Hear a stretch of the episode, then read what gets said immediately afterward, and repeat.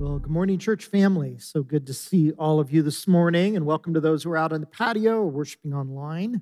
Uh, good to be back after a couple of Sundays out of the pulpit. And um, during Mission Sunday, um, I was away camping with um, three of my sons and my stepdaughter's boyfriend, so we gave him a hard time. But um, yeah, so we were camping, and then the thunderstorms came in, and, and uh, we, we had a good time, even though it was cold and wet. So, but good to be back.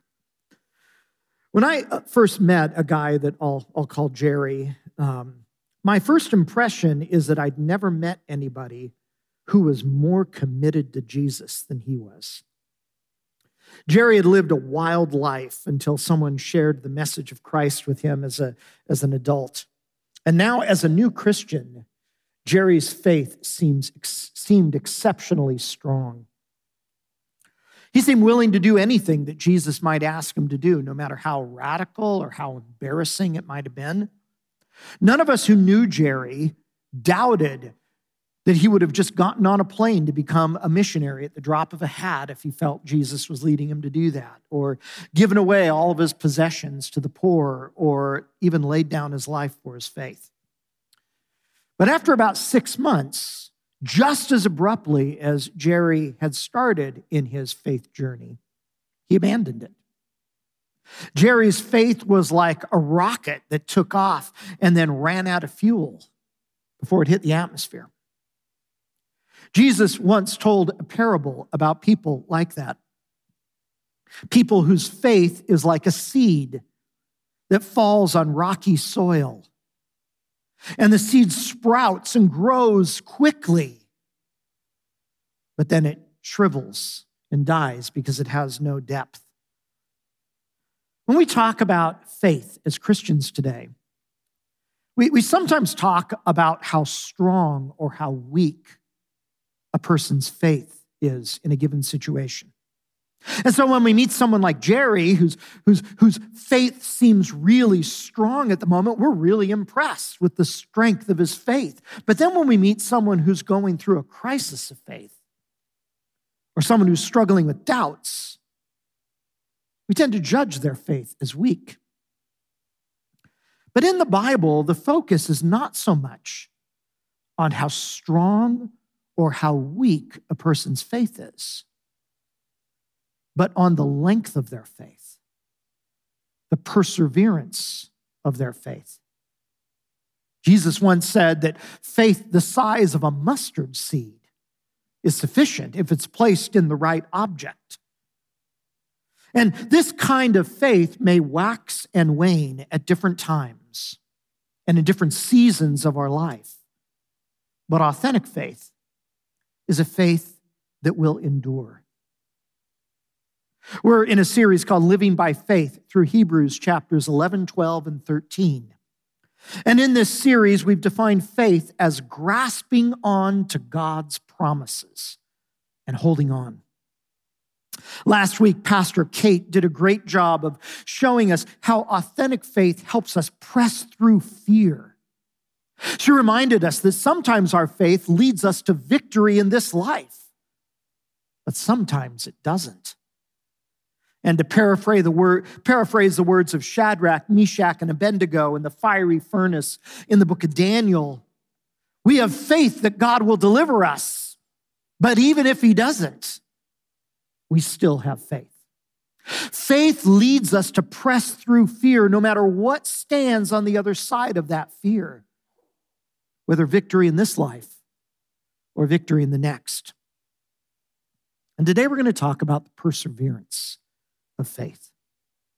And so if you're willing and able, would you stand with me for the reading of God's word from Hebrews eleven, verses thirty-nine through chapter twelve, verse thirteen. It's a rather long passage. This is the word of God for us today. These were all commended for their faith, yet none of them received what had been promised, since God had planned something better for us, so that only together with us would they be made perfect. Therefore, since we are surrounded by such a great cloud of witnesses, let us throw off everything that hinders and the sin that so easily entangles, and let us run with perseverance the race marked out for us, fixing our eyes on Jesus, the pioneer and perfecter of faith. For the joy set before him, he endured the cross, scorning its shame, and sat down at the right hand of the throne of God. Consider him who endured such opposition from sinners, so that you will not grow weary and lose heart. In your struggle against sin, you have not yet resisted to the point of shedding your blood. And have you completely forgotten the word of encouragement that addresses you as a father addresses his son? It says, and this is out of Proverbs, "My son, do not make light of the Lord's discipline, and do not lose heart when he rebukes you. Because the Lord disciplines the one he loves and chastens everyone he accepts as his son." Endure hardship as discipline. God is treating you as his children. And what children are not disciplined by their father? If you are not disciplined, and everyone undergoes discipline, then you are not legitimate, not true sons and daughters at all. Moreover, we have all had human fathers who disciplined us, and we respected them for it. How much more shall we submit to the Father of spirits and live? They disciplined us for a little while, as they thought best. But God disciplines us for our good, in order that we may share in his holiness. No discipline seems pleasant at the time, but painful. Later on, however, it produces a harvest of righteousness and peace for those who have been trained by it. Therefore, strengthen your feeble arms and weak knees. Make level paths for your feet, so that the lame may not be disabled, but rather healed. You can be seated. What do we need to persevere in our faith? The dominant word picture in this passage is that of a race. And this word picture would have been very familiar to the readers of the book of Hebrews. After all, they lived in the Roman Empire, and a part of the Roman Empire was the country of Greece. And about eight hundred years before Hebrews was even written, the Greeks had founded the ancient Olympics. People throughout the Roman Empire loved athletic competition, especially the Olympics. In fact, throughout the Roman Empire, every couple of years, there were four different athletic festivals throughout the empire, the largest being the Olympics. And these festivals included um, athletic events like chariot racing and boxing, long jump, javelin throwing. But the most popular event of all to watch was the long distance foot race.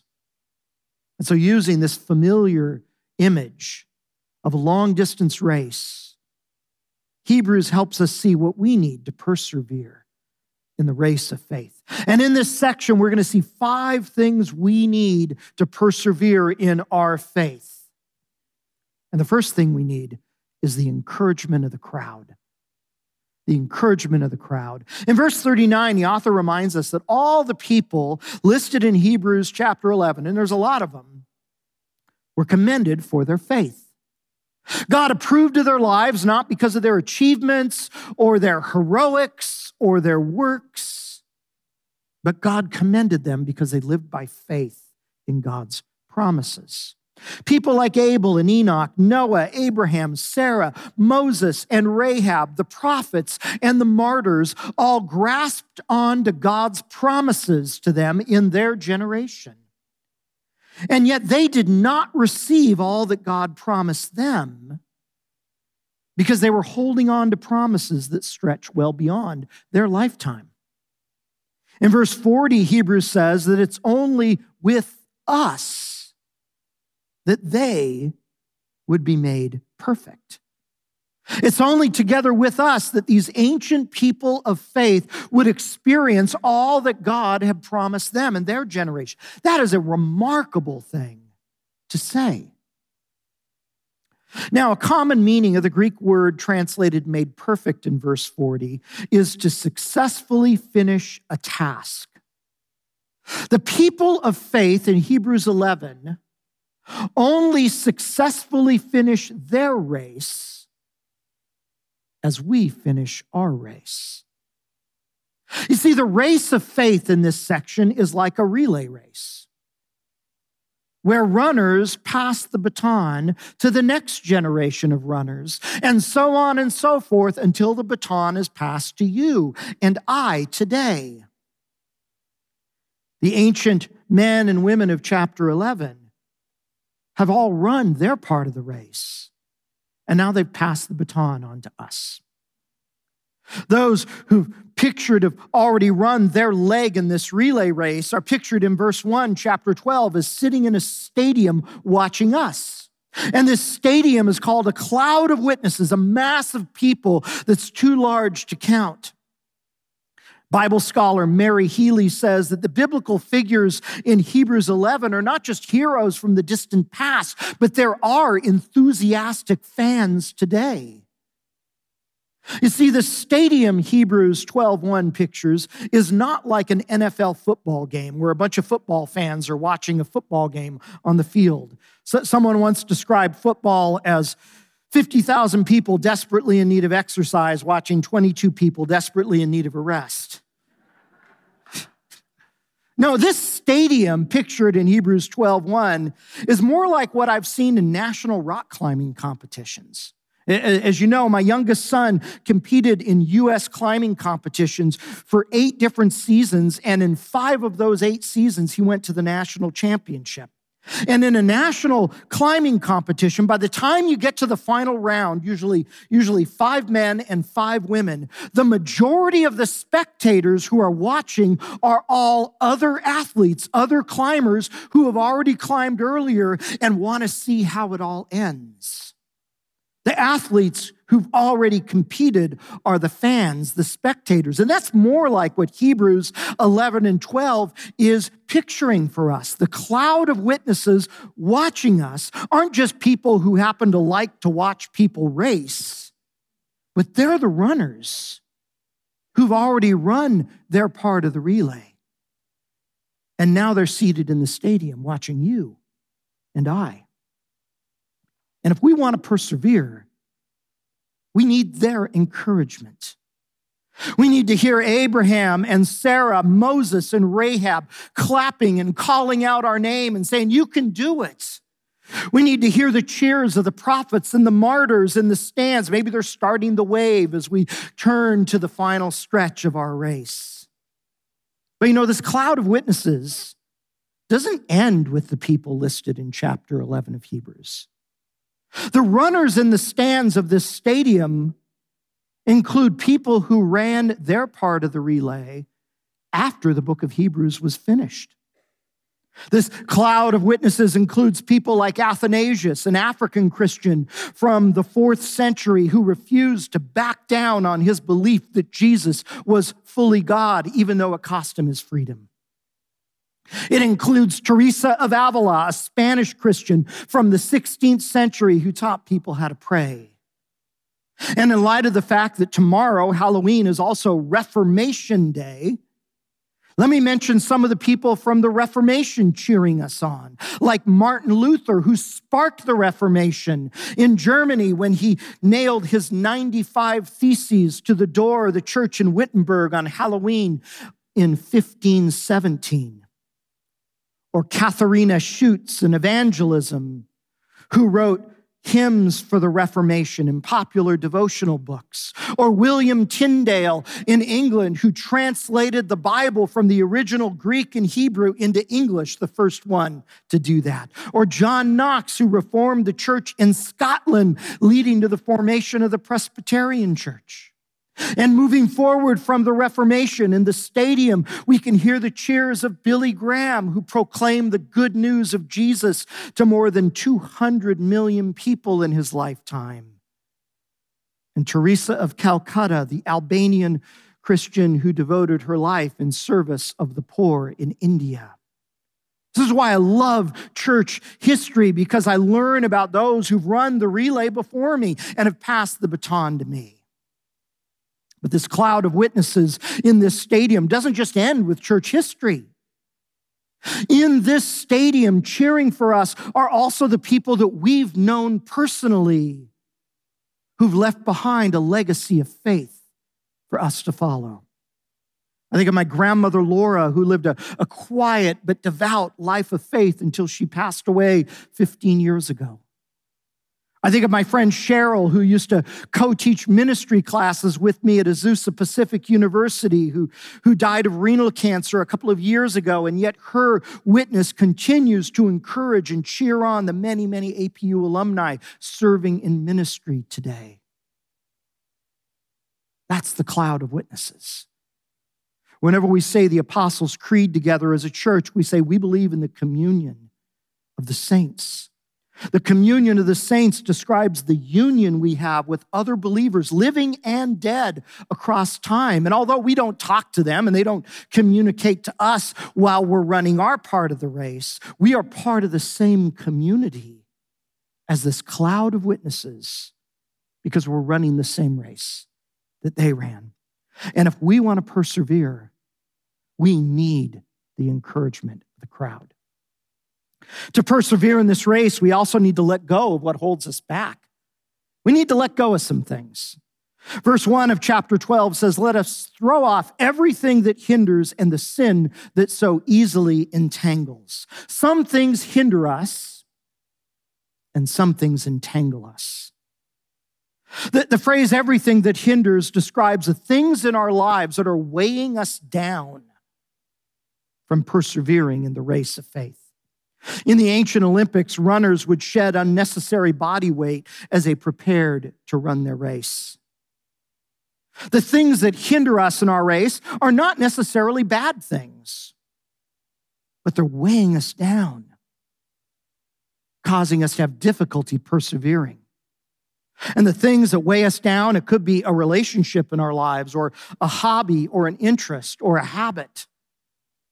A nineteenth century pastor named F B Meyer points out that what hinders one person in their race of faith may not hinder another person. And so that we shouldn't judge what's hindering another person, we should focus our energy on discerning what's weighing us down and hindering us in our race of faith. But verse one also encourages us to let go of the sin that so easily entangles us. Back in the ancient world when this was written, both men and women would wear a cloak or a robe when they were out and about in public. And trying to run while you're wearing a cloak or a robe, it's downright dangerous because you, your legs get tangled in the folds of the cloak and you risk falling on your face.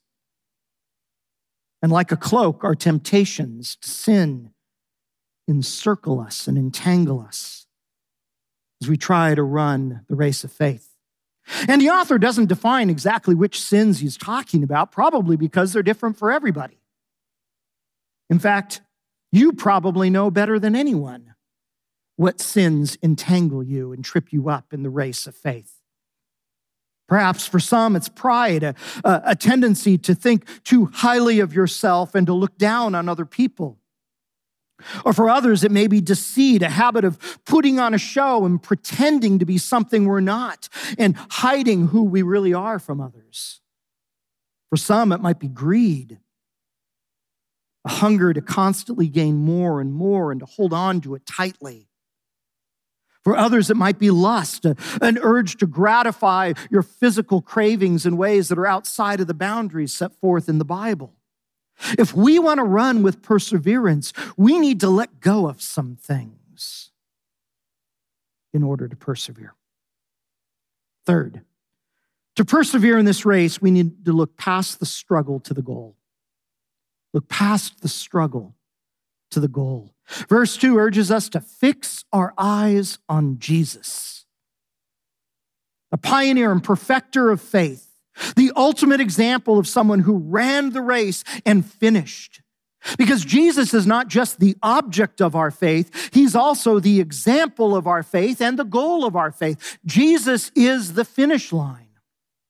And so verse three urges us to consider Jesus.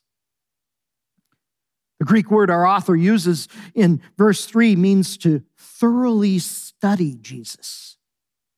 to thoroughly study the example and the actions and the teachings and the priorities of Jesus.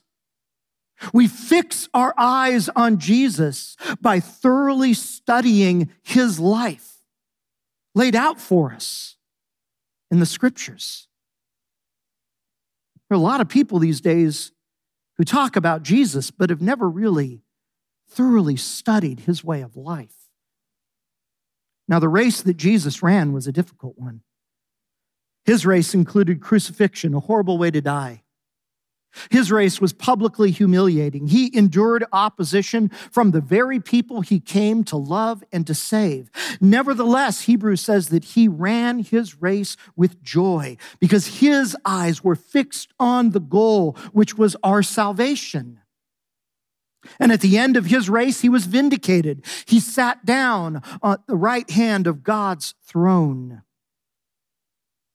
And although our race isn't nearly as difficult as the one Jesus ran, our race can be hard too. Our race is filled with challenges and difficulties, physical limitations, fractured relationships, disappointments, and suffering. In verse four, our author says that they have not yet resisted to the point of shedding their own blood, and that that haunting word yet seems to apply that the author of Hebrews thinks that some of his readers will lose their lives for their faith in Jesus. We don't talk a lot about that these days, about martyrdom. But throughout church history and around the world, God's people have sometimes faced the possibility of having their blood shed for their faith in Jesus. A very real possibility for Christians in places like China, Iran, and North Korea today. And we certainly shouldn't seek out martyrdom as if it were somehow something to be sought, a feather in our cap. It reminds me of a story. In the second century, the Roman government started rounding up and executing Christians in Egypt. And there was an Egyptian church leader named Leo who was arrested and sentenced to die by the Roman government. And while Leo was on death row awaiting his execution, his seventeen-year-old son, Origen, wanted to turn himself in to the Roman government so he could stand side by side with his dad and be martyred with his dad. Origen's mom tried to talk him out of it, but he was undeterred. As a young man, he was seeking out martyrdom. And so Origen's mom did what any mom might do. She hid all of his clothes while he was sleeping so he couldn't leave the house on the day of his father's execution. It's a true story. And Origen ended up growing up to be an important and influential church leader in the second century church. The race is hard. For some, it's dangerous. But we need to look past the struggle to the goal, to Jesus, the finish line, if we want to persevere in this race. Fourth, we need to receive hardship as loving instruction. Receive hardship as loving instruction. In verses five through eleven, the author seems to change metaphors to a parenting metaphor. He quotes a passage from the Old Testament book of Proverbs about sons experiencing fatherly discipline. And when we hear the word discipline, we, we think of maybe spanking or a timeout or, or grounding or taking away the car keys from our teenager. We think of discipline as punishment for something done wrong, but that's the, not the primary meaning of this word. This word discipline primarily means instruction or training or teaching. It describes the entire classical Greek educational system was discipline. And in this passage, we're, we're told that, that when we experience discipline, we face two temptations. One is we're tempted to make light of it, to, to regard it as having little value, to dismiss it. But others are tempted to lose heart, grow discouraged, to want to give up. And so our author reminds us here that God's discipline in our lives, the hardships we go through, is an act of love. It's proof of our status as God's sons and daughters. earthly parents discipline their kids the way that they see fit. And sometimes earthly fathers do this well, other times they don't. Some parents don't discipline their kids at all. Others abuse kids and call that discipline. But the point of this passage is that God is not like our earthly fathers. God is good. And his discipline, his instruction, his training is for our good, for our flourishing, even if it's painful at the time. God's instruction leads us to share in God's holiness, which we're going to talk about a lot next week. God's discipline is like a seed that grows into righteousness and peace in our lives. God's discipline produces good in our lives if we allow ourselves to be trained by it. And so when we experience hardships in the race of faith, Hebrews invites us to receive those hardships as God's discipline, God's loving instruction. I read about someone who was hiking the Pacific Crest Trail. And somewhere along the trail, I think somewhere around Oregon, she hurt her knee and she couldn't hike anymore. And so she faced a decision either to quit and go home or to get a room in Oregon and to rehab her knee, so she could get back on the trail. And she chose to get a room and to do the work necessary to rehab her knee. And it took her a long time to recover, but eventually she did, so she could get back on the trail and finish her journey. Hardship in this race is God's instruction.